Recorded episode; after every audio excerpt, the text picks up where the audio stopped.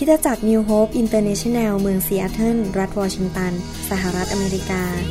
มีความยินดีต้อนรับท่าน เราเชื่อว่าคำสอนของอาจารย์วรุณเลาหประสิทธิ์ จะเป็นที่หนุนใจและเปลี่ยนแปลงชีวิตของท่าน ขอองค์พระวิญญาณบริสุทธิ์ตรัสกับท่านผ่านการสอนนี้ เราเชื่อว่าท่านจะได้รับพระพรจากพระเจ้า ท่านสามารถทำสำเนาคำสอน เพื่อแจกจ่ายแก่มิสหายได้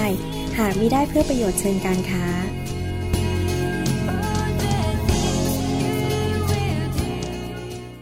คำสอนเรื่องนี้ชื่อว่าสิทธิอำนาจในอาณาจักรของพระเจ้า ให้เราร่วมใจกันทิฐาน ข้าแต่พระบิดาเจ้าเราขอขอบพระคุณพระองค์สำหรับความรักของพระองค์เจ้า แล้วเรารู้ว่าพระองค์เตรียมการดีทุกอย่างสำหรับ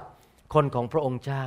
เราขอฝากเวลานี้ไว้กับพระองค์ แล้วเราขอการเจิมของพระองค์ลงมา ใน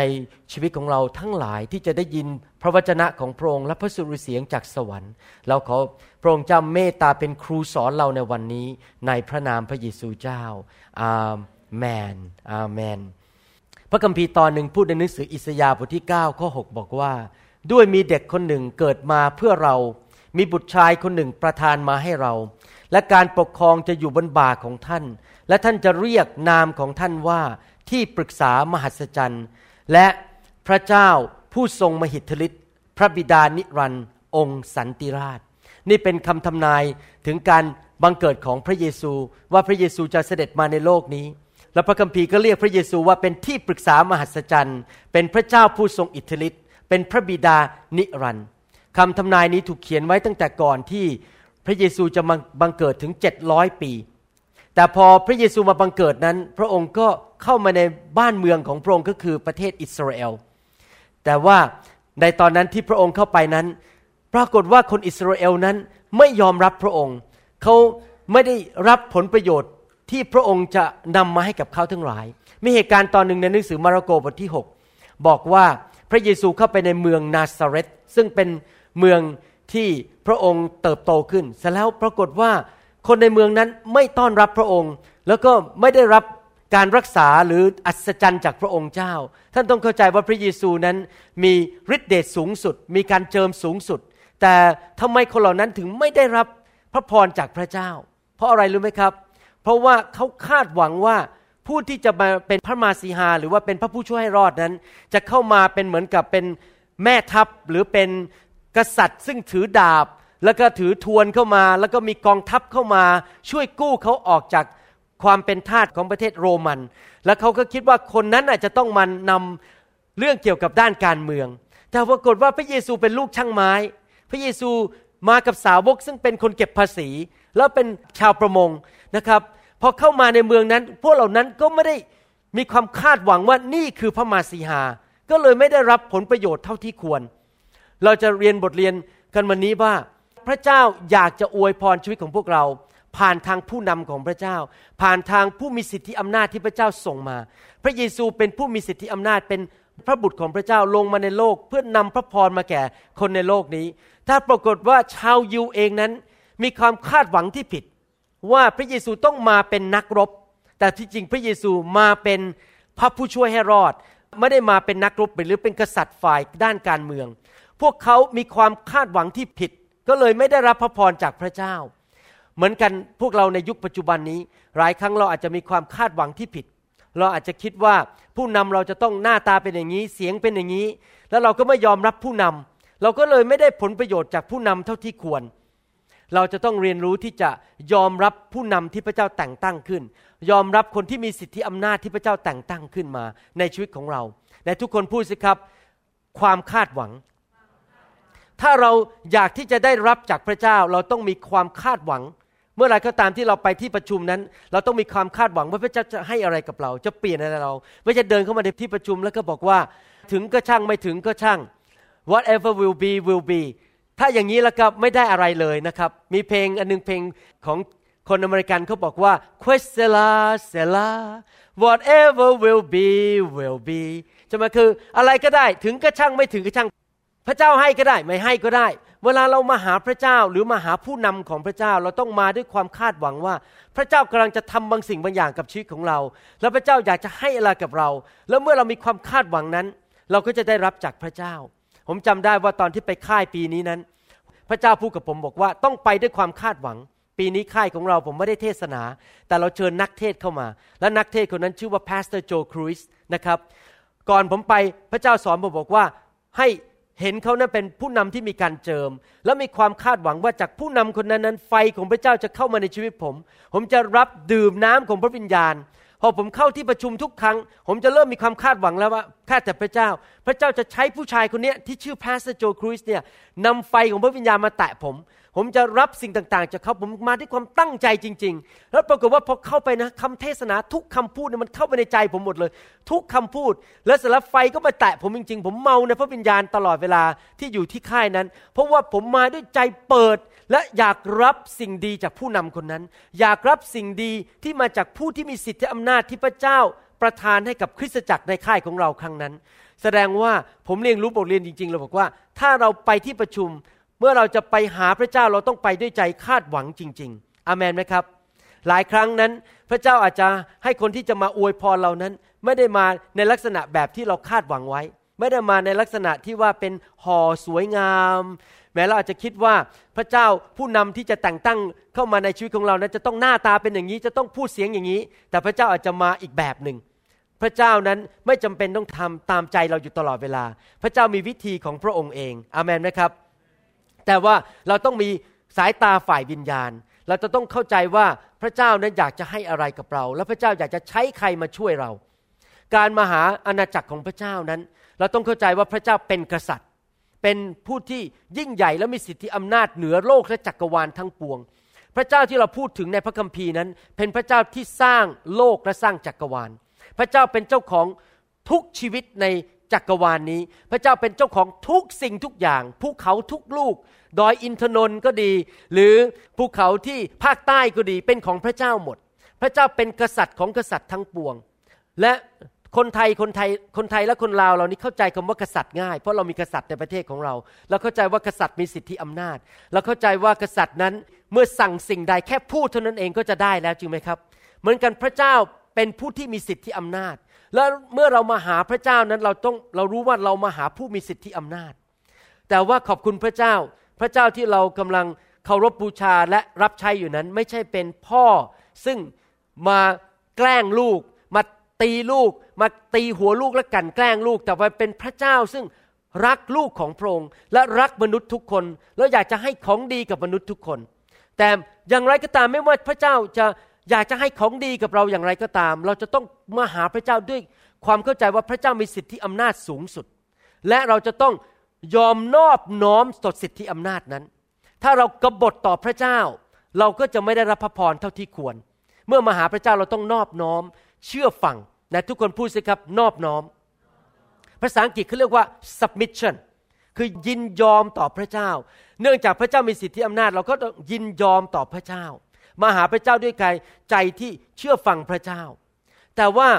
พระเจ้าไม่ได้ลงมาจากสวรรค์ แล้วก็มาอยู่ทุกคนทุกแห่งในร่างของมนุษย์ ทั่วโลกนี้ในซีแอตเทิลในกรุงเทพ ในเชียงใหม่หรือที่เชียงราย พระเจ้าไม่ได้อยู่ทุกคนทุกแห่งในร่างของมนุษย์ พระเจ้าทํำยังไงล่ะครับ ในการดูแลมนุษย์ พระเจ้าก็เลยมีการถ่ายทอดหรือการส่งต่อสิทธิอำนาจ ให้คนบางคนดูแลมนุษย์ เช่นพระเจ้าส่งถ่ายทอดสิทธิอำนาจ ให้คุณพ่อคุณแม่ดูแลลูก ขณะที่ลูกยังเยาว์วัยอยู่และอยู่ในบ้านของตนเอง พระเจ้าให้สิทธิอำนาจนั้นกับคุณพ่อคุณแม่ พระเจ้าให้สิทธิอำนาจกับเจ้านายในบริษัทของเรา พระเจ้าให้สิทธิอำนาจกับรัฐบาลในประเทศของเราที่จะดูแลบ้านเมืองไม่ให้เกิดความวุ่นวาย มีโจรเข้ามาป้นบ้านเราหรือมีโจรเข้ามา ทุบที่ประตูที่แบงก์แล้วก็มาป้นธนาคารอะไรอย่างนี้เป็นต้น พระเจ้าให้สิทธิอำนาจเพื่อดูแลมนุษย์ในโลกนี้ และพระเจ้าก็ให้สิทธิอำนาจนั้นแก่คนต่างๆ กันในโลก ที่เราเรียกว่าผู้นำหนังสือพระคัมภีร์พูดชัดว่า สิทธิอำนาจทุกประเภทในโลกนี้มาจากพระเจ้า พระคัมภีร์พูดชัดว่าถ้าผู้ใดต่อต้านหรือไม่เชื่อฟังสิทธิอำนาจนั้น ก็ต่อต้านพระเจ้าโดยบรยาย จริงไหมครับ สมมุติว่าท่านเนี่ยส่งผู้แทนของท่านไปหาใครคนหนึ่ง แล้วพอผู้แทนของท่านพูด คนคนนั้นฆ่าผู้แทนของท่านเลย ชักปืนออกมายิงผู้แทนคนนั้นของท่าน ท่านจะคิดยังไงครับเขาไม่ได้ต่อต้านผู้แทนนะครับเขาต่อต้านท่าน เพราะท่านส่งตัวแทนไปแล้วฉันใดฉันนั้นเมื่อพระเจ้าส่งตัวแทนมาในโลกนี้ มาดูแลในที่ต่างๆนั้นในองค์การต่างๆนั้น ผู้คนเหล่านั้นไม่ว่าเขาจะรู้จักพระเจ้าหรือไม่ก็ตาม เขาเป็นตัวแทนของพระเจ้า ระคัมภีร์พูดอย่างนี้ในหนังสือโรมันบทที่ 13 ข้อ1ถึงข้อ2บอกว่า ทุกคนจงยอมอยู่ใต้บังคับของผู้มีอำนาจปกครอง เพราะว่าไม่มีอำนาจใดเลยที่มิได้มาจากพระเจ้า และผู้ที่ทรงอำนาจนั้น พระเจ้าทรงแต่งตั้งขึ้น พระคัมภีร์บอกว่า ทุกอำนาจ ทุกสิทธิอำนาจ ทุกผู้นำในโลกนี้ ไม่ว่าจะเป็นประเภทใดก็ตาม ที่เป็นอำนาจที่มีสิทธิอำนาจอย่างแท้จริงนั้น ถูกแต่งตั้งโดยพระเจ้า เหตุฉะนั้นผู้ที่ขัดขืนอำนาจนั้น ก็ขัดขืนผู้ซึ่งพระเจ้าทรงแต่งตั้งขึ้น และผู้ที่ขัดขืนนั้นจะต้องถูกพิพากษาลงโทษ พระเจ้าบอกว่าเมื่อเราต่อต้านผู้มีสิทธิอำนาจ ในที่สุดการลงโทษของพระเจ้าจะลงมาในชีวิตของเรา เราจะเดือดร้อน อามนไหมครับ เราต้องเข้าใจหลักการอันนี้ของพระเจ้าว่า ทุกคนนั้นจะต้องยอมอยู่ภายใต้สิทธิอำนาจคำว่าทุกคนหมายความว่าไง มีข้อยกเว้นในห้องนี้ไหมครับ ทุกคนควรจะยอมอยู่ใต้สิทธิอำนาจไหม ทุกคนจริงไหม คริสเตียนที่รู้จักพระเจ้าจะเข้าใจเรื่องการยินยอมต่อสิทธิอำนาจ ผมจำได้ว่าตอนที่มาที่เซียเท่าใหม่ ๆ นั้น เจ้านายผมนั้นเพิ่งเป็น director ของแผนกหมอผ่าตัดสมองนั้น เป็นคนที่ดุมากเลย แล้วก็เป็นคนที่เอาแต่ใจตัวเองมาก พวกลูกน้องพวกพยาบาลไม่ค่อยชอบหน้าเขา ผมได้ยินคนนินทาเขาเยอะมากเลย แต่พอผมมาที่นี่ผมเป็นคริสเตียน ผมตัดสินใจว่าผมจะยอมนบนอบต่อผู้นำคนนี้ ที่เป็น professor และ director ของแผนกของผมเนี่ย ผมไม่เคยนินทาเขา ผมรักเขาบางมีอยู่ครั้งหนึ่งเดินเข้าไปใน ICU นะครับ ในห้องคนป่วยหนัก ICU ปรากฏว่าเจ้านายผมเนี่ยด่าผมดังลั่นห้องเลย แล้วก็ด่าผมต่อหน้า พยาบาล ผมนี่หน้าชาเลยนะครับ รู้สึกแบบเสียหน้ามากเลย แต่ผมไม่ด่าเขากลับ ผมไม่ต่อสู้แล้วผมบอกว่าผมขอโทษผมผิดไปแล้ว ผมยอมอยู่ใต้สิทธิอำนาจ แม้ว่าสิทธิอำนาจนั้น อาจจะเป็นคนดุร้าย แล้วก็ไม่ไว้หน้าใครว่าคนต่อหน้าคนแต่ปรากฏว่าหนึ่งปีสองปีให้หลังเจ้านายผมคนนี้รักผมมากเลย เลื่อนขั้นผมทุกปีเลยเลื่อนขั้นเลื่อนเงินเดือนตลอดเลย จนในที่สุดแม้จบแล้วก็หางานให้ผมด้วย มาทำงานที่ Bellevue กับ Kirkland เพราะว่าผมยอมอยู่ใต้สิทธิอำนาจเขาแล้วไม่เคยต่อสู้เขา ผมก็เลยได้รับพระพรจากพระเจ้า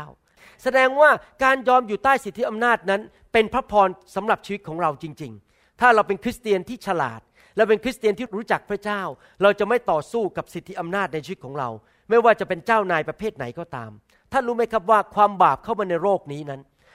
โลกนี้ปัญหาทั้งหมดที่เกิดขึ้นในโลกก็เพราะความบาป และคำจำกัดความของความบาปของคนไทยกับพระคัมภีร์นี่ไม่เหมือนกันจำได้ว่าตอนที่ผมยังไม่ได้เป็นคริสเตียนนะผมคิดว่าความบาปคือการที่เรามียุงมาเกาะที่ขาเราตัวหนึ่งแล้วเราก็ตบยุงให้มันตายพอเราตบยุงตายเราก็ทำบาป นี่คำจำกัดความของความบาปของคนไทย ถ้าสมมุติว่าเราขโมยเงินแม่เราก็ทำบาป แต่ในพระคัมภีร์นั้น ความบาปไม่ใช่แค่เรื่องไปขโมยเงินแม่ ไม่ใช่ไปตบยุงตาย ความบาปคืออะไรครับ ความบาปคือการกรบฏต่อพระเจ้า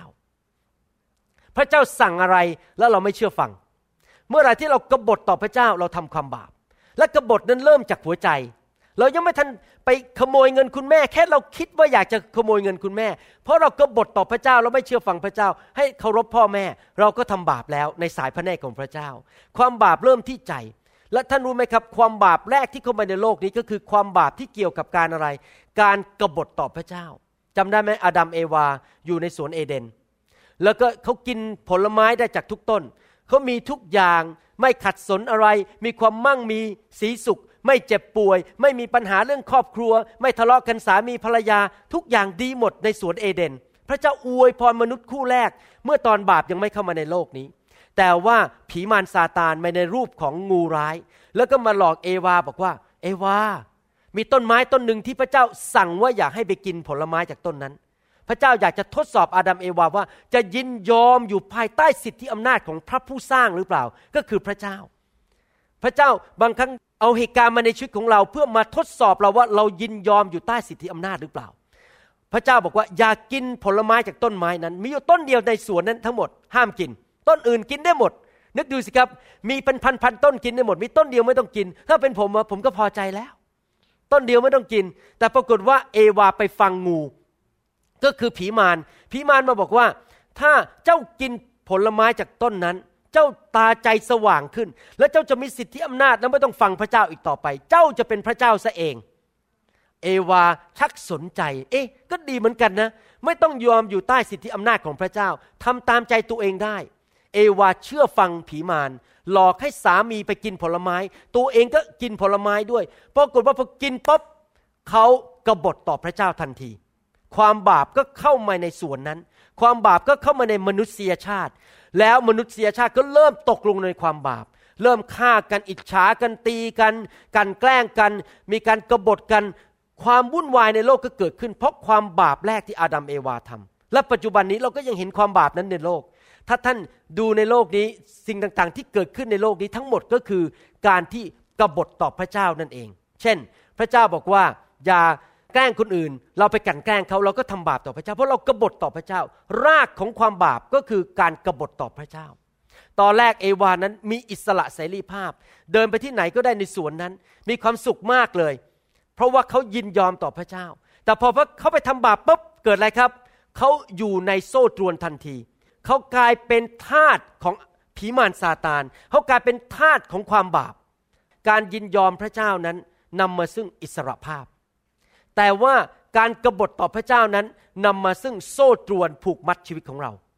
เมื่อไรก็ตามถ้าเราเล่นฟุตบอลอยู่ในสนาม แล้วเราเชื่อฟังกติกา เราก็มีอิสระภาพในการที่จะเล่นฟุตบอลได้อย่างดี แต่เมื่อไรก็ตามที่เรากบฏต่อกติกาของการเล่นฟุตบอล เราก็ไม่มีอิสระภาพอีกต่อไป เขาก็จะไล่เราออกจากสนาม แล้วเราก็ไม่มีอิสระภาพที่จะลงไปเตะฟุตบอลในสนามอีกต่อไป จริงไหมครับ ใครเคยเล่นฟุตบอลบ้าง ผมตอนเด็กๆ ชอบเล่นฟุตบอลผมเป็น goalkeeper เป็นประตูคนคนรับประตูนะครับ ผมชอบเล่นฟุตบอลมาก แต่ผมต้องเชื่อกติกาของฟุตบอลนั้นเมื่อเรามีเชื่อฟังกติกาเราก็มีอิสระภาพจริงไหมครับ นั่นคือสิ่งที่เกิดขึ้น ใครอยากจะมีอิสระภาพในชีวิตบ้าง ใครอยากมีฟรีดอมเราทำไงครับ ยินยอมต่อสิทธิอำนาจของพระเจ้า พอผมพูดมาถึงจุดนี้ คุณหมอ แหมพระคัมภีร์เนี่ยมันไม่ยุติธรรมเลยมาพูดอย่างเงี้ยก็เจ้านายหนูมันไม่ดีอะเจ้านายหนูมันแบบแย่มากหนูไม่อยากจะยินยอมต่อเจ้านายแม้ผู้นำในโบสถ์เนี่ยเขาเป็นคนไม่น่ารักอย่างที่หนูคิดเลย อย่างที่ข้าน้อยคิด ยินยอมไม่ได้หรอก เชื่อฟังไม่ได้หรอก แต่ผมบอกให้นะครับ ว่าพระเจ้าสั่งว่าให้เรายินยอมด้วยหัวใจของเรา เดี๋ยวผมจะอธิบายละเอียดอีกที ในคราวหน้าเมื่อสอนเรื่องนี้ผมคงสอนไม่จบวันนี้ แต่ว่าผมจะบอกให้ว่าการยินยอมนั้นเป็นเรื่องของท่าทีในใจนะครับ เรามีท่าทีเคารพและยินยอมต่อผู้มีสิทธิอำนาจ แม้ว่าผู้มีสิทธิอำนาจนั้น จะไม่ใช่เป็นคนที่น่ารัก หรืออาจจะเป็นคนที่กดขี่ข่มเหงหรือเป็นคนที่ไม่ฉลาดเท่าเรา เราอาจจะบอกว่าโอ้โหฉันฉลาดกว่าเธอ เธอมาเป็นผู้นำฉันได้ยังไง อย่างเงี้ยแล้วเราก็บอกเรายินยอมสิทธิอำนาจนั้นไม่ได้ แต่ผมจะบอกว่า พระเจ้าเรายังอยู่บนสวรรค์ และพระเจ้ามองลงมาจากสวรรค์และเห็นว่าเราเชื่อฟังพระองค์ โดยไม่มีข้อแม้ คือเรายินยอมและให้เกียรติผู้มีสิทธิอำนาจ พระเจ้าจะอวยพรชีวิตของเราจำไว้ให้ดีๆนะครับ ชีวิตของเรานั้นไม่ใช่เป็นชีวิตฝ่ายร่างกายเท่านั้น แต่เราอยู่ในโลกฝ่ายวิญญาณด้วย ท่านอยู่ในฝ่ายร่างกายท่านเห็นเนื้อเห็นแขนเห็นนิ้วเห็นจมูกเนี่ยเห็นผม แล้วท่านก็คิดแต่เรื่องฝ่ายร่างกาย แต่อย่าลืมนะครับ เรามีอีกโลกหนึ่งโลกฝ่ายวิญญาณที่เรามองไม่เห็น และในโลกฝ่ายวิญญาณนั้น พระเจ้าทรงควบคุมอยู่ ในโลกฝ่ายวิญญาณนั้นมีผีร้ายวิญญาณชั่ว ในโลกฝ่ายวิญญาณนั้นมีทูตสวรรค์ของพระเจ้า และเมื่อไหร่ก็ตามที่เราดำเนินชีวิตไปเชื่อฟังพระเจ้าไป ในโลกฝ่ายวิญญาณนั้นคือโลกของพระเจ้านั้น พระเจ้าสามารถทำการอัศจรรย์เคลื่อนพระหัตถ์ของพระองค์อวยพรเราได้ เมื่อเราเชื่อฟังพระเจ้า แม้ดูไม่มีเหตุผล แม้ดูแล้วโดยเหตุผลของมนุษย์นั้นไม่น่าทำเลย แต่เราเชื่อฟังตามพระเจ้าโดยไม่มีข้อแม้ พระเจ้าสามารถเคลื่อนในสวรรค์ได้อย่างที่ผมเล่าให้ฟังเมื่อกี้ว่า ผมยอมต่อผู้นำของผมคือเจ้านายที่โรงพยาบาลมหาวิทยาลัยวอชิงตันนั้น ปรากฏว่าพระเจ้าเคลื่อนจริง ๆ เลยทำให้เจ้านายผมมีความเมตตาผมอย่างอัศจรรย์ แล้วก็เลยเลื่อนขั้นผมเลื่อนเงินเดือนผมอยู่เรื่อยๆทุกปีทุกปีทุกปีพอจบยังหางานให้อีก งานดีด้วยนะครับ เป็น the best job เลย งานที่ดีที่สุดในเมืองนี้ เพราะอะไรครับ เพราะมีผู้อยู่เบื้องหลังเหตุการณ์นั้น ก็คือองค์พระผู้เป็นเจ้า ที่อยู่ในสวรรค์ เป็นผู้ดูแลผมและช่วยผม เพราะผมเชื่อฟังพระเจ้า เชื่อฟังอะไรครับ คือยอมอยู่ภายใต้สิทธิอำนาจ และเคารพผู้มีสิทธิอำนาจนั้น อามันไหมครับ เราเห็นเหตุการณ์นี้ในพระคัมภีร์หลายครั้ง ผมยกตัวอย่างเช่น กษัตริย์ดาวิด ตอนที่ดาวิดยังไม่เป็นกษัตริย์ ยังเป็นคนหนุ่มอยู่นั้น ดาวิดนั้นเข้าไปรับใช้กษัตริย์องค์หนึ่งชื่อว่าซาอู ซาอูกษัตริย์ซาอูนี่เป็นคนดุร้ายมาก เป็นคนที่จิตใจไม่เกรงกลัวพระเจ้า เป็นผู้นำที่ไม่ดี แต่พระเจ้าเจิมซาอู จริงไหมครับ พระเจ้าเจิมซาอูให้เป็น เป็นกษัตริย์ของชาวยิวคนแรกสุด แต่ว่าพอดีจิตใจไม่ดี แน่นอนการเจอมาจากพระเจ้า แต่จิตใจนั้นเป็นของเขาเอง พระเจ้าบังคับเขาไม่ได้ กษัตริย์ซาอูนี่ถึงไปฆ่าปุโรหิตถึง 85 คน แล้วยังฆ่าลูกฆ่าเมียของปุโรหิต เป็นคนจิตใจดุร้ายมาก แต่ตลอดวันคืนเวลาที่กษัตริย์ซาอูยังมีชีวิตอยู่นั้น ดาวิดซึ่งอยู่ภายใต้สิทธิอำนาจของกษัตริย์ซาอูนั้น ไม่เคยกบฏ ไม่เคยด่าซาอู ไม่เคยนินทาซาอู เขาเชื่อฟังพระเจ้าคือยินยอมอยู่ภายใต้สิทธิอำนาจของกษัตริย์ซาอูอย่างจริง ๆ และต่อมาเป็นยังไงครับ ซาอูก็ตาย พระเจ้าลงโทษเขาเขาตายในสงคราม แล้วพระเจ้าก็ยกดาวิดขึ้นมาเป็นกษัตริย์ และดาวิดก็รบชนะทุกเมืองจนประเทศนั้นได้รับการสันติภาพแล้วก็เป็นประเทศยิวในยุคนั้นมี ชัยชนะอย่างมากมาย เพราะพระเจ้าสถิตอยู่กับกษัตริย์ดาวิดจริง ๆ ดาวิดยินยอมอยู่ภายใต้สิทธิอำนาจ ไม่กบฏไม่ต่อสู้ ดาวิดนั้นผ่านการทดลอง พระเจ้ายอมให้มีผู้นำที่ไม่ดีเข้ามาในชีวิตของเขา เพื่อดูว่าผู้ชายคนนี้ที่ชื่อดาวิดเนี่ยจะยอมเชื่อฟังพระเจ้าอย่างไม่มีข้อแม้หรือเปล่า อามันไหมครับ ดังนั้นเองหลายครั้งเราอาจจะมีผู้นำที่รู้สึกว่าไม่มีเหตุผล หรือผู้นำที่ดุร้าย อย่าไปโกรธเขาเลยครับ อย่าเอาตาไปมองที่ปัญหาของเขา ให้เราเอาตามองที่พระเจ้า แล้วเราจำไว้นะครับ ถ้าข้าพเจ้ายินยอม ให้เกียรติผู้มีสิทธิอำนาจ แม้ว่าเขาไม่น่ารัก แม้ว่าเขาจะดุร้าย พระเจ้าจะเป็นผู้จัดการเขาเองจำไว้นะครับ พระเจ้าจะจัดการผู้มีสิทธิอำนาจนั้น ถ้าเขาไม่เชื่อฟังพระเจ้า แล้วพระเจ้าจะอวยพรเราเองใครอยากจะเห็นอย่างนั้นบ้าง พระเจ้าอวยพรข้าพเจ้า อามันไหมครับไหนบอกสิข้าพเจ้า ยินยอม ให้เกียรติผู้มีสิทธิอำนาจ แล้วพระเจ้าจะอวยพรข้าพเจ้า อาเมน อาเมน ท่านทั้งหลายเป็นคนแห่งพระพรจริง ๆ ถ้าท่านทำได้อย่างนั้น มีอีกคนหนึ่งที่เราเห็นตัวอย่างคือซามูเอล ซามูเอลตอนที่ยังเป็นเด็กๆอยู่นั้น ซามูเอลนั้นถูกฝึกและอยู่ภายใต้สิทธิอำนาจของมหาปุโรหิต คนหนึ่งชื่อว่าเอลี เอลีนี้เป็นผู้นำที่ไม่ค่อยดี ไม่กล้าตัดสินใจอ่อนแอ ลูกของเอลีสองคน ซึ่งเป็นผู้นำเหนือกับซามูเอลซึ่งตอนเป็นเด็กอยู่นั้น ลูกชายสองคนก็ทำบาป เอาผู้หญิงมานอนในโบสถ์มาทำผิดประเวณี แล้วก็โกงเงินในโบสถ์ด้วยพูดง่ายว่าครอบครัวนี้ทั้งครอบครัวมีปัญหาแม้ว่าเป็นผู้นำแต่ซามูเอลยอมอยู่ภายใต้สิทธิอำนาจของผู้นำสามคนนี้ โดยไม่เคยกบฏ ไม่เคยหนีไป ไม่เคยวิ่งออกไป ยังอยู่ในโบสถ์เหมือนเดิมนะครับ ปรากฏว่ายังไงครับ พระเจ้าลงโทษเอลีและลูกของเขา ตายทั้งครอบครัว พระเจ้าสาปแช่งครอบครัวนี้บอกว่า เพราะไม่กลับใจ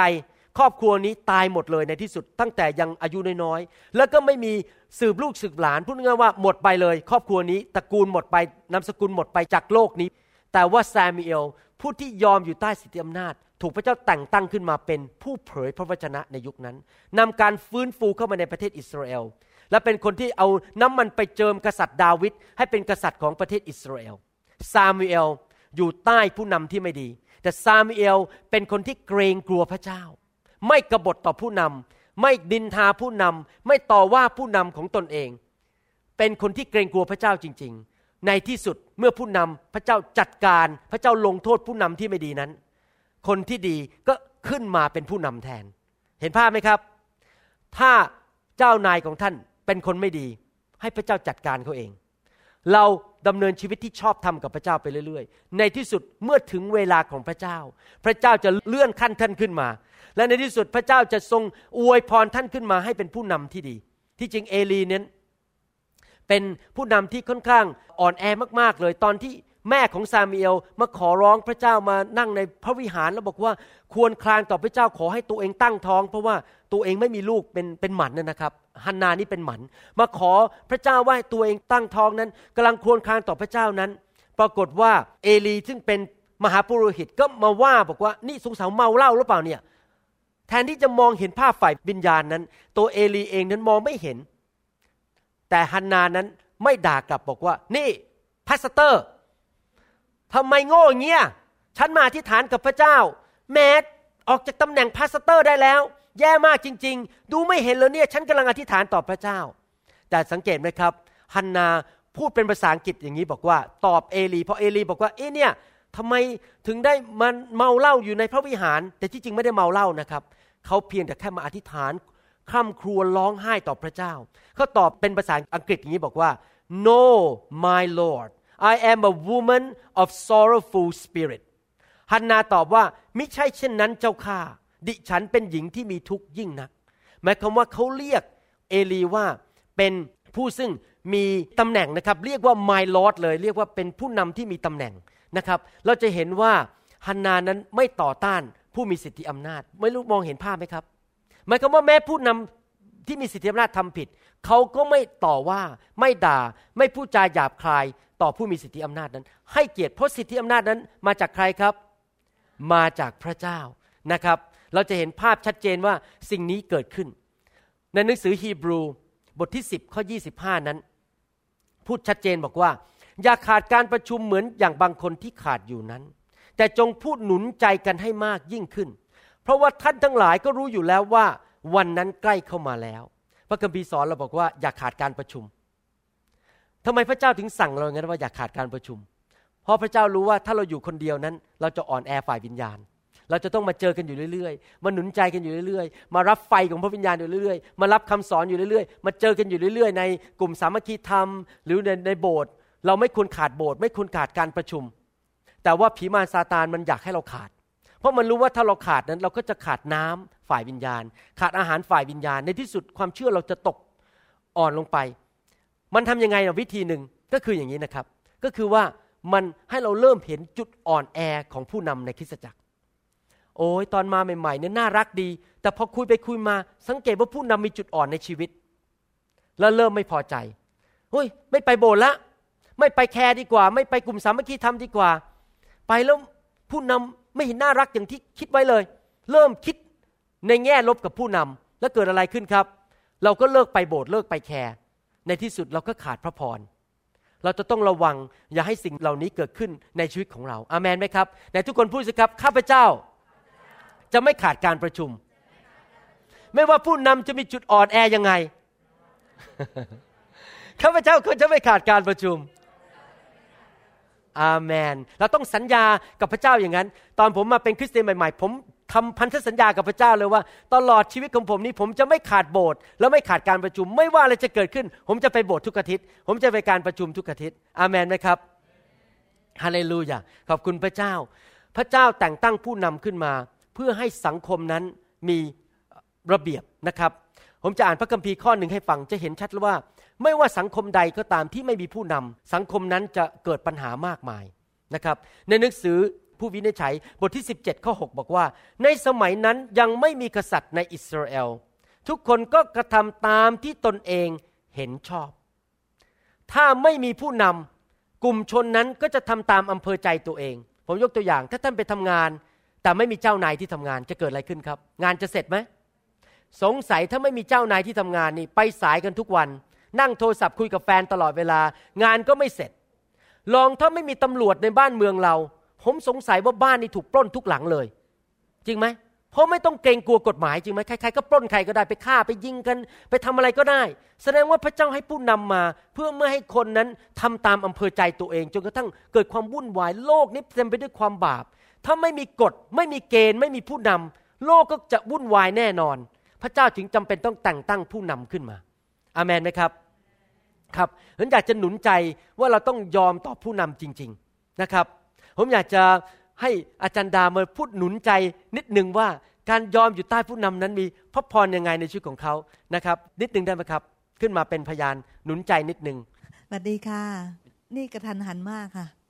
แต่ก็อยากจะหนุนใจพี่น้องเพราะว่ายกตัวอย่างนะคะเวลาที่หมอรุนเออว่าพาสลาวเนี่ยค่ะขึ้นมาบนธรรมาทแล้วเทศนา นะคะดิฉันเนี่ยไม่ได้คิดว่าเขาเนี่ยไม่ได้มองเขาแบบว่าเป็นสามี แต่ว่าเป็นผู้ที่พระเจ้าทรงเจิมไว้นะคะทำให้ความรู้สึกเนี่ยต่างออกไปเลยค่ะเพราะว่าเวลาที่เราอยู่บ้านใช่ไหมคะแล้วเราอยู่ในฐานะสามีเนี่ยเราก็ยังมีเถียงกันนะคะเรายังมีความเห็นที่แตกต่างกันบ้างที่บ้านใช่ไหมคะแต่ว่าพอหมอรุนเนี่ยขึ้นมา หรือว่าพาสลาเนี่ยขึ้นมา เทศนาปุ๊บหรือขึ้นมานำพวกเราเป็นแบบระดับโบสถ์เนี่ยนะคะ ดิฉันจะไม่ได้มองเขาเป็นแบบสามี แต่ว่าจะมองเป็นผู้นำของคริสตจักรของเรา แล้วก็ความรู้สึกเนี่ยค่ะจะต่างกันไปนะคะอันนั้นก็ในฐานะที่เขาเป็นผู้นำคริสตจักรนะคะข้อที่สองก็คือพระเจ้าสอนแล้วว่าภรรยา uh, wife submit to your husband หรือว่าภรรยาก็จงยินยอมต่อสามี อันนี้ก็ฝึกฝนอยู่ค่ะ แล้วก็นะคะตั้งใจที่จะยินยอมแล้วก็สับมิดการสับมิดเนี่ยไม่ได้แปลว่าเราไม่เคยเห็นอะไรที่แตกต่างกันเลย แต่ว่าพอเรามีโอกาสคุยกันแล้ว เช่นว่าถ้าเรามีความเห็นที่แตกต่างกัน เช่น หมอลุนอยากจะไปเที่ยวแห่งหนึ่งข้าพเจ้าอยากจะไปเที่ยวแห่งหนึ่งนะคะแล้วก็เราก็จะสนทนากันคุยกันให้เหตุผล ภรรยาก็สามารถที่มีสิทธิ์ที่จะออกความเห็นนะคะ การยินยอมต่อสามีเนี่ยไม่ได้แปลว่าเราเนี่ยไม่สามารถออกความเห็นอะไรได้เลย แต่ว่าเราออกความเห็น แต่ว่าพอหลังจากที่เราออกความเห็นกันครบแล้วเนี่ยค่ะ ถ้าว่าสามีนำไปทางไหนนะคะเราก็ยอมไปไปทางนั้น เมื่อเรายอมเนี่ยครอบครัวก็มีความสงบสุขนะคะ แล้วก็เป็นเพราะว่าเมื่อเรายอมต่อสิ่งที่พระเจ้าสอน พระเจ้าทรงหนุนหลังครอบครัวของเราทำให้ครอบครัวของเรามีความสงบสุขจริง ๆนะคะ ซึ่งแตกต่างกับสมัยที่แต่งงานกันใหม่ ๆ มากนะคะ ก็ขอบคุณพระเจ้าที่พระเจ้าสอนเราเรื่องของการที่เราจะยินยอมทั้งในระดับครอบครัว ลูกยินยอมต่อพ่อแม่ภรรยาก็ยินยอมต่อสามีด้วยความรัก สมาชิกยินยอมต่อผู้นำทุกในทุกระดับ นะคะไม่ว่าจะเป็น care group leader เป็น spiritual helper หรือว่าเป็น pastor elder ถ้าว่าเราเป็น the line of authority นะคะเป็นระดับขั้นของของสิทธิอำนาจ เมื่อเราปฏิบัติเราด้วยความเกรงกลัวพระเจ้าแล้วเรารักพระเจ้า พระเจ้าเป็นผู้ที่จะหนุนหลังแล้วก็รับรองเรานะคะแล้วพระเจ้าจะอวยพรเราทุก ๆ ระดับเลยค่ะ ขอบคุณนะคะ ขอบคุณครับ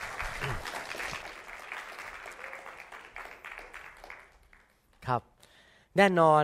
คำสอนเรื่องนี้เกี่ยวกับเรื่องเราเป็นผู้ตามที่เราจะต้องยินยอมหรือเคารพ และก็ให้เกียรติผู้นำแต่แน่นอนก็มีคำสอนเรื่องเกี่ยวกับผู้นำว่าผู้นำนั้นต้องตามพระบาทของพระเยซู คือเราจะต้องเป็นผู้นำแบบพระเยซู ผู้นำแบบพระเยซูคืออะไรครับ คือผู้ที่ไปรับใช้คนอื่น รักคนอื่น เห็นประโยชน์ของคนอื่นมากกว่าประโยชน์ของตนเอง ไม่ได้รับใช้เพื่อเงิน ไม่ได้ทำเพื่อผลประโยชน์ของตัวเอง แต่ทำเพื่อคนอื่น เรื่องนั้นก็เป็นเรื่องที่เราต้องเทศนากันทีหลัง แต่วันนี้เราจะพูดกันเรื่องการยินยอมผู้มีสิทธิอำนาจ อามันไหมครับ มีสถาบันหลายสถาบันที่พระเจ้าแต่งตั้งผู้มีสิทธิอำนาจไว้ ในโลกนี้ถ้าเราจะแบ่งสถาบันออกมานั้น มีสถาบันทั้งหมด 4 ประการ แล้วผมจะหยุดตอนนี้และต่ออาทิตย์หน้าว่า เรื่องในพระคัมภีร์นั้นแหละผมจะยกตัวอย่างเรื่องในพระคัมภีร์ว่า ในพระคัมภีร์พูดถึงเรื่องการยินยอมต่อผู้มีสิทธิอำนาจหลายเรื่องเป็นอุทาหรณ์ให้เราเข้าใจนะครับ สถาบันที่หนึ่งก็คือสถาบันฝ่ายรัฐบาล ภาษาอังกฤษเขาเรียกว่า civil authority นะครับเป็นสถาบันฝ่ายรัฐบาล อาจารย์เปโตรได้เขียนหนังสือพระคัมภีร์ทำนองเดียวกับอาจารย์เปาโล ถึงเรื่องการยินยอมต่อผู้นำฝ่ายรัฐบาล พระคัมภีร์พูดในหนังสือหนึ่งเปโตรบทที่สองข้อ 13ถึง17 บอกว่า ท่านทั้งหลายจงยอมฟังการบังคับบัญชาที่มนุษย์ตั้งไว้ทุกอย่าง เพราะเห็นแก่องค์พระผู้เป็นเจ้า เห็นไหมครับ การที่เรายอมอยู่ใต้ผู้บังคับบัญชานั้น ไม่ใช่ทำเพราะว่าเราอยากจะเลียแข้งเลียขา ไม่ใช่ทำเพราะว่าเรามีท่าทีที่ผิดว่าอยากได้เงินเดือนขึ้น แต่ทำเพราะเราเห็นแก่องค์พระผู้เป็นเจ้า เราต้องมีจิตใจบริสุทธิ์นะครับ เมื่อผมยินยอมเวลาผมไป care group อื่นนั้น แล้วมีหัวหน้า care group ที่นั่นหัวหน้ากลุ่มสามัคคีธรรม แม้ว่าผมไปเป็นสอบอแต่ว่ากลุ่มนั้นถูกนำโดยอีกคนหนึ่งผมยินยอมอยู่ใต้ผู้นำคนนั้น ในขณะที่มีการประชุมนั้นอยู่ แต่ทำเพื่ออะไรครับ ไม่ใช่เพื่อจะเอาหน้าเอาตา แต่ทำเพราะเห็นแก่องค์พระผู้เป็นเจ้า เพราะว่าผมอยากเห็นสันติสุขเกิดขึ้นในกลุ่มนั้น ความเป็นระเบียบเรียบร้อย และให้พระเจ้าได้รับเกียรติ ทำทุกอย่างเพื่อเห็นแก่องค์พระผู้เป็นเจ้า เพราะเรารักพระเจ้า ไม่ว่าผู้นั้นจะเป็นมหาจักรพรรดิผู้มีอำนาจยิ่ง หรือจะเป็นเจ้าเมืองผู้ที่ได้รับคำสั่งจากมหาจักรพรรดิให้ลงโทษผู้กระทำชั่วและยกย่องคนที่ประพฤติดี เพราะเป็นพระประสงค์ของพระเจ้า ที่จะให้ท่านทั้งหลายระงับความโง่ของคนโฉดเขาด้วยความประพฤติดี จงดำเนินชีวิตอย่างคนมีเสรีภาพ แต่อย่าใช้เสรีภาพนั้นเป็นข้ออ้างเพื่อจะกระทำความชั่ว แต่จงดำเนินชีวิตอย่างผู้รับใช้พระเจ้า จงให้เกียรติแก่ทุกคน จงรักบรรดาพี่น้อง จงยำเกรงพระเจ้า และจงถวายเกียรติแด่จักรพรรดิเห็นไหมครับนี่พูดถึงอะไรการยินยอมต่อผู้เป็นกษัตริย์ ประธานาธิบดี รัฐมนตรี นายกรัฐมนตรี ผู้ว่าราชการจังหวัด หรือว่าผู้นำฝ่ายด้านรัฐบาลอาจจะเป็นนายอำเภอ เป็นกำนันผู้ใหญ่บ้าน หรือว่าใครก็ตามที่เป็นคนที่มีสิทธิอำนาจด้านเกี่ยวกับการปกครองในรัฐบาล เราต้องยินยอมเขา แล้วเราต้องให้เกียรติเขาอามันไหมครับ เราไม่ควรจะดื้อด้านทำผิดกฎหมาย เพราะว่าพระเจ้าบอกว่าพระเจ้าเป็นผู้ที่ให้สิทธิอำนาจเหล่านี้กับพวกเขา เราควรจะให้เกียรติพวกเขาและยินยอมในใจของเรา แล้วเราจะเรียนรายละเอียดว่าการยินยอมนั้นเป็นยังไงต่างกับการเชื่อฟังยังไง การยินยอมนั้นอยู่ที่หัวใจนำมาสู่การเชื่อฟัง การยินยอมหรือ submission นั้น is unconditional การยินยอมนั้นไม่มีข้อแม้ แต่ว่าการเชื่อฟังนั้นมีข้อแม้ obedience is conditional การยินยอมเป็นเรื่องของหัวใจ ว่าเราต้องให้เกียรติและยินยอมภายใต้สิทธิอำนาจ แต่ถ้าคำสั่งที่ออกมานั้น สมมุติว่าเจ้านายบ้านเมืองของเรานั้นสั่งบอกว่าให้เรานั้นไป ป้นธนาคาร เราบอกว่าขอโทษครับ ผมมีจิตใจให้เกียรติท่านนะครับ ท่านกำนันสมมติท่านกำนันบอกว่าให้เราไปโกงรัฐบาล ให้เราไปคอร์รัปชันเราบอกท่านกำนันครับ ผมมีจิตใจเคารพท่านนะครับ แต่ขอโทษนะครับ ผมคอร์รัปชันไม่ได้ ผมไปโกงเงินรัฐบาลไม่ได้ ผมไม่สามารถทำผิดต่อพระเจ้าได้ การเชื่อฟังนั้นเชื่อฟังแต่จุดที่ว่าไม่ผิดกฎหมายและไม่ผิดศีลธรรมของพระเจ้า แต่หัวใจยังอะไรอยู่ ให้เกียรติอยู่เหมือนเดิม การให้เกียรติหรือการยินยอมนั้นเป็นเรื่องของหัวใจ แต่เชื่อฟังนั้นมีขอบเขตอยู่ภายใต้กฎหมายของพระเจ้า ถ้าอยู่นอกกฎหมายของพระเจ้า เราไม่จำเป็นต้องเชื่อฟังนะครับ พระเจ้าบอกว่าพระเจ้าแต่งตั้งคนเหล่านั้นมา ในรัฐบาลเพื่อดูแลประเทศ สถาบันที่สองคือสถาบันครอบครัว พระเจ้าบอกว่าสามีนั้นเป็นศีรษะของครอบครัว สามีเป็นหัวหน้า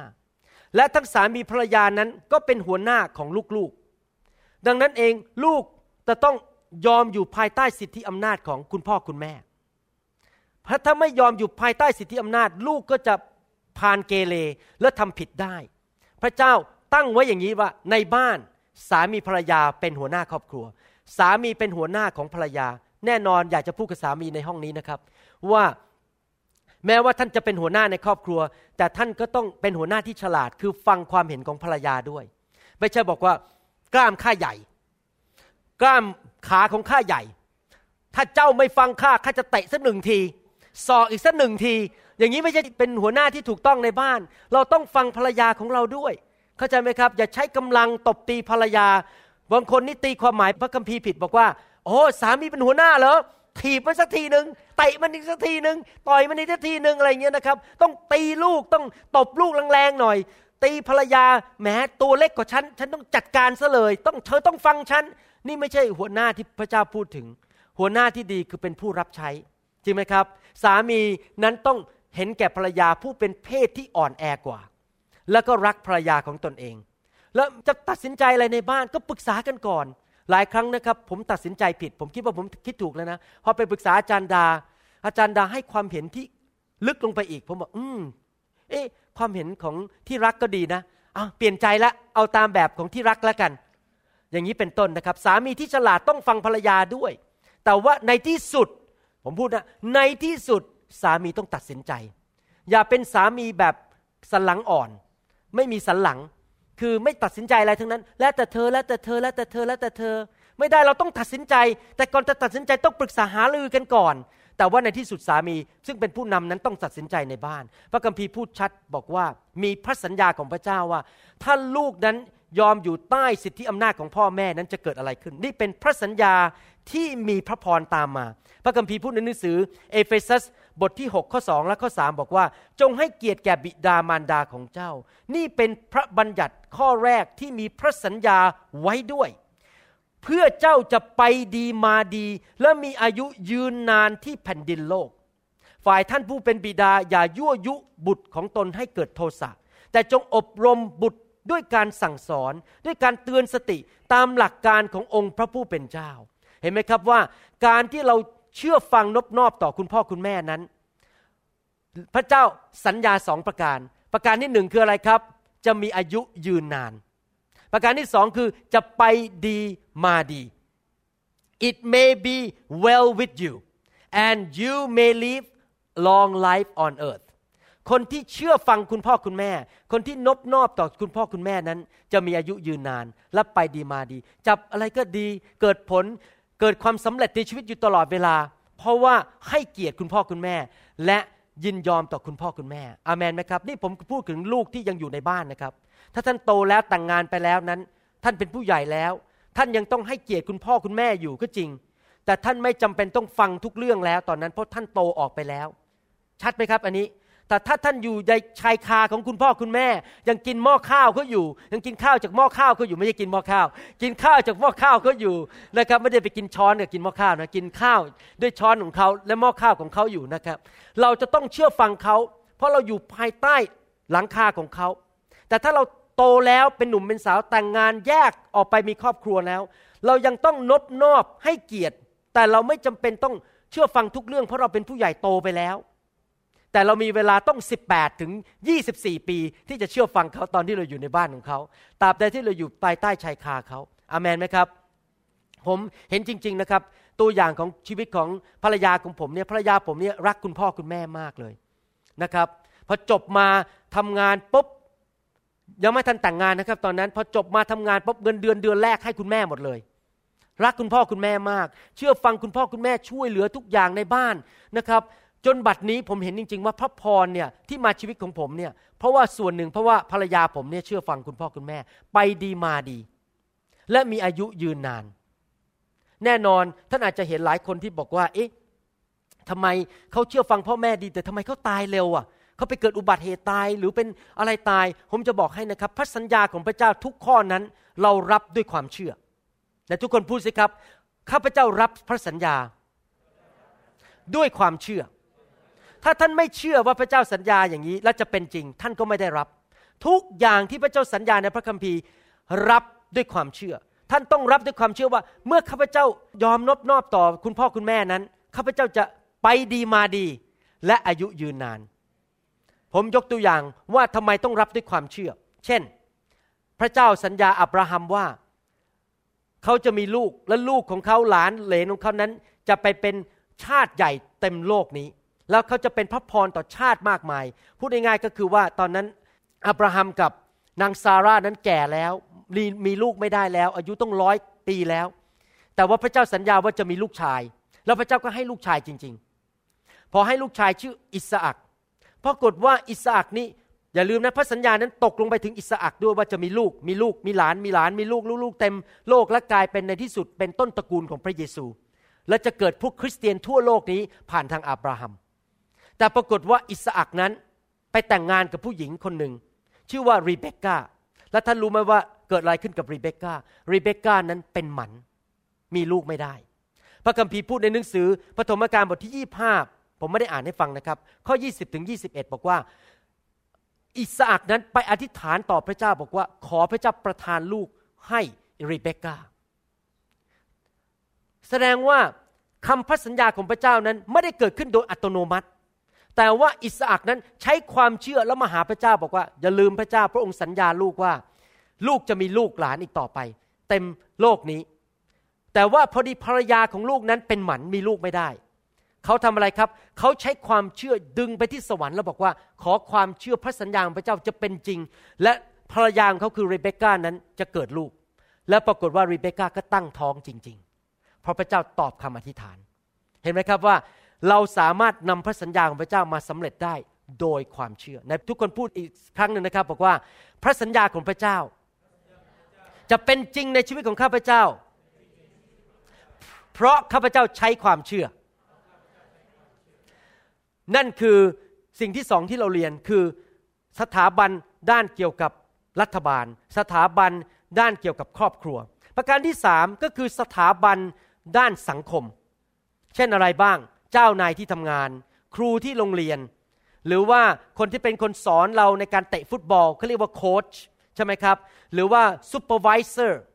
คนที่เป็นผู้นำเราในทุกส่วนในสังคม จะเป็นครูก็ดีเป็น supervisor ก็ดี คนเหล่านั้นนั้นพระเจ้าให้สิทธิอำนาจแก่ชีวิตของเขา ในหนังสือเอเฟซัสบทที่ 6 ข้อ 5 บอกว่า ฝ่ายพวกทาสจงเชื่อฟังผู้เป็นนายฝ่ายโลกด้วยใจเกรงกลัวจนตัวสัน่น ด้วยน้ำใสใจจริง เหมือนที่ทำแก่พระคริสต์ในหนังสือหนึ่งเปโตรบทที่สองข้อสิบอกว่า ท่านทั้งหลายที่เป็นคนรับใช้จงเชื่อฟังนายของท่านทุกอย่าง ไม่ใช่เฉพาะนายที่เป็นคนใจดี และสุภาพเท่านั้น แต่ทั้งนายที่ดุร้ายด้วย เห็นไหมครับว่าเราต้องนบนอบและเชื่อฟังผู้มีสิทธิอำนาจแม้ว่าเขาจะไม่ใช่คนใจดี หรือเขาเป็นคนดุร้าย เราต้องเชื่อฟังผู้มีสิทธิอำนาจด้านเกี่ยวกับสังคม เจ้านายที่ทำงาน อาจจะเป็นแมเนเจอร์ผู้จัดการ หรือเป็นเจ้าของบริษัท เขาอาจจะไม่น่ารัก ก็อาจจะไม่เป็นคนที่เราชอบ แต่เราก็ต้องเชื่อฟังเขา ถ้าเขาไม่สั่งให้เราทำบาป เราต้องเชื่อฟังเขา เช่นเขาบอกว่ามาทำงานตรงเวลา ครับ ผมจะมาทำงานตรงเวลา จริงไหมครับ แต่ถ้าเขาบอกว่าให้โกงกิน เราไม่โกงกิน เราไม่เชื่อฟังคำสั่งที่ทำผิดต่อพระเจ้า นี่เราเรียนแล้วว่ามีสามประการ อาทิตย์หน้าเราจะเรียนต่อสถาบันที่สี่ ว่าสถาบันที่สี่นั้นคือสถาบันคริสตจักรนะครับแน่นอนคำสอนนี้คงจะเน้นเรื่องสถาบันคริสตจักรมากที่สุด เพราะเรากำลังสอนคนในคริสตจักร ว่าเราต้องยอมนบนอบต่อผู้นำในคริสตจักร แต่ผมจะต่ออาทิตย์หน้าเพื่อเห็นกับเวลา รู้ว่าพี่น้องคงจะหิวข้าวแล้ว หิวข้าวยังครับ ไม่หิวเลยครับครับเราต่ออาทิตย์หน้าละกันครับ จะได้มีเวลาที่จะวางมือนะครับนายทุกคนเรียนอะไรบ้างวันนี้ ประการที่หนึ่งเราเรียนว่ามีผู้มีสิทธิอำนาจ และผู้ที่มีสิทธิอำนาจสูงสุดคือพระเจ้า ผู้ตั้งโลกและจักรวาล และพระเจ้าทรงประทานสิทธิอำนาจนั้นลงมาในมนุษย์ และแต่งตั้งคนที่มีสิทธิอำนาจในสถาบันต่างๆ เพื่อดูแลความเรียบร้อยในชุมชนมนุษย์ เราซึ่งในฐานะเป็นคริสเตียนนั้นจะต้องยำเกรงพระเจ้า และรักพระเจ้าพอที่จะให้เกียรติพระเจ้า ที่จะยินยอมต่อผู้มีสิทธิอำนาจในสถาบันเหล่านั้น แล้วเราจะต้องรู้ว่าบางครั้งผู้นำที่พระเจ้าแต่งตั้งมาอวยพรเรานั้น อาจจะไม่ได้มาในแพ็กเกจหรือมาในลักษณะที่ผมเรียกแพ็กเกจในลักษณะที่ท่านคาดหวังไว้ ความคาดหวังนั้นต้องอยู่ในพระเจ้า ท่านต้องคิดอย่างนี้นะครับ พระเจ้าแต่งตั้งคุณพ่อคุณแม่มาเป็นพระพรของเรา พระเจ้าแต่งตั้งเจ้านายมาเป็นพระพรให้กับชีวิตของเรา พระเจ้าแต่งตั้งผู้นำในรัฐบาลเพื่อมาเป็นพระพรกับชีวิตของเรา ถ้าเราปฏิบัติถูกต้องต่อเขา ระเจ้าจะอวยพรชีวิตของเรา มันไม่ใช่แค่เรื่องของเรากับเขา แต่มีพระเจ้าผู้ยังทรงมีพระชนอยู่บนสวรรค์ที่มองมาจากสวรรค์และเห็นหัวใจของเรา และการปฏิบัติตัวในชีวิตของเราว่า พระเจ้าจะอวยพรเราไหม ให้เราเชื่อฟังคำสอนของพระเจ้า และอาทิตย์หน้าเราจะเรียนต่ออามันไหมครับ ไม่ทราบว่ามีใครไหมที่กำลังฟังคำสอนนี้ ไม่ว่าจะในห้องนี้ หรือผ่านทางพอดแคสต์หรือผ่านทางซีดี ก็ตาม มีใครไหมครับที่ยังไม่รู้จักพระเยซู ผมอยากจะหนุนใจนะครับว่าพระเยซูรักท่าน และอยากเห็นท่านนั้น ได้รับชีวิตที่ครบบริบูรณ์ และไปอยู่ในสวรรค์นิรันดร์การ พระเยซูมาตายบนไม้กางเขนเมื่อสองพันปีมาแล้ว เพื่อไถ่บาปให้กับท่าน เพื่อท่านจะได้ไม่ต้องไปชดใช้ความบาป ที่จริงคนไทยเรานั้นก็รู้อยู่แล้วเราก็เรียนรู้ว่าเราต้องไปใช้บาปใช้โทษใช้กรรมไปเกิดแล้วก็ไปตกนรกอะไรอย่างนี้ คนไทยก็เรียนรู้สิ่งเหล่านี้ แต่ผมอยากจะบอกครับ คริสเตียนมีข่าวดีจะบอกกับท่านว่า ท่านไม่ต้องชดใช้กรรมอีกต่อไป ถ้าไม่ต้องไปเกิดเป็นหมาเป็นหมูเป็นแมวเป็นสัตว์ต่างๆ อีกร้อยชาติสิบชาติอีกต่อไป ท่านสามารถออกจากโลกนี้แล้วไปสวรรค์ได้เลย เพราะความบาปของท่านนั้นได้รับการยกโทษแล้ว และผู้ที่ยกโทษนั้นได้จ่ายความบาปให้ท่าน พระองค์ใช้กรรมให้ท่านแล้ว นั่นก็คือองค์พระเยซูพระบุตรของพระเจ้า พระเยซูตายบนไม้กางเขนเพื่อใช้โทษกรรมให้กับท่าน และถ้าท่านรับพระเยซูเข้ามาในชีวิต โทษกรรมของท่านจะถูกยกออกไป และพระเจ้าสัญญาว่าเมื่อท่านจากโลกนี้ไป ท่านจะเป็นผู้บริสุทธิ์และไปอยู่ในสวรรค์กับพระองค์ นี่คือพระสัญญาของพระเจ้า ผมดีใจมากตอนเด็ก ๆ นั้นผมรู้สึกมีภาระอยู่บนไหล่มากเลย อยู่บนบนอกของผมว่าโอ้โห แล้วผมจะไปเกิดเป็นหมาอีกกี่ชาติ เป็นสุนัขอีกกี่ชาติ ไปเกิดเป็นแมวอีกกี่ชาติ ตอนนี้ผมไม่ต้องกลัวอีกแล้วว่าผมจะต้องไปเกิดเป็นหมูเป็นหมาเป็นแมว แต่ผมจะไปอยู่ในสวรรค์กับพระเจ้า เพราะพระเยซูมาตายบนไม้กางเขนไถ่บาปให้กับผม ผมอยากจะเชิญชวนพี่น้องให้รับ พระเยซูเข้ามาในหัวใจ และบังเกิดใหม่มาเป็นลูกของพระเจ้าใครอยากไปสวรรค์บ้างยกมือขึ้น ยกมือขึ้นใครอยากจะได้รับการยกโทษบาปกรรมในชีวิตบ้างยกมือขึ้น อาเมน ให้เราอธิษฐานว่าตามผมดีไหมครับ ผมจะนำท่านอธิษฐานหลับตาพูดกับพระเจ้านะครับ พูดกับพระเจ้าด้วยความจริงใจ ว่าตามผมข้าแต่พระเจ้า ลูกยอมรับว่าลูกเป็นคนบาป ขอพระองค์ยกโทษบาปให้ลูกด้วย ลูกเชื่อว่า บาปกรรมของลูก ได้รับการลบล้าง และจ่ายราคาแล้ว พระองค์ส่งพระบุตรของพระองค์ คือพระเยซูเจ้า มาตายบนไม้กางเขน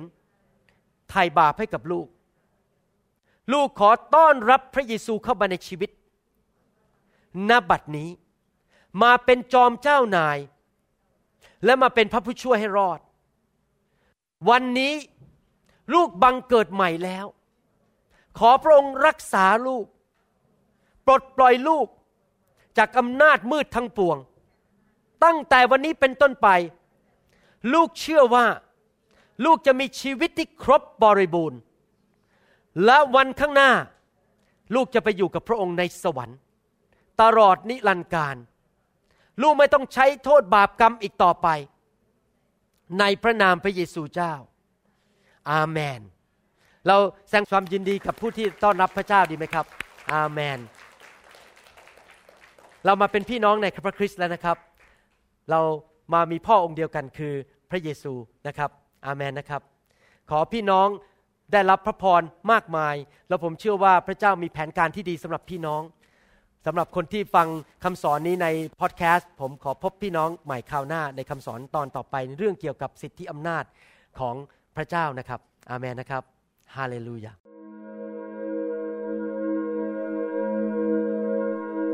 เราหวังเป็นอย่างยิ่งว่าคำสอนนี้จะเป็นพระพรต่อชีวิตส่วนตัวและงานรับใช้ของท่าน หากท่านต้องการข้อมูลเพิ่มเติมเกี่ยวกับคิดจักรของเรา หรือขอข้อมูลเกี่ยวกับคำสอนในชุดอื่น ๆ กรุณาติดต่อเราได้ที่ หมายเลขโทรศัพท์ 206 275 1042 หรือที่เว็บไซต์ www.newhopeinternationalchurch.org หรือเขียนจดหมายมายัง New Hope International Church 9170 South East 64 Street Mercer Island Washington 98040 USA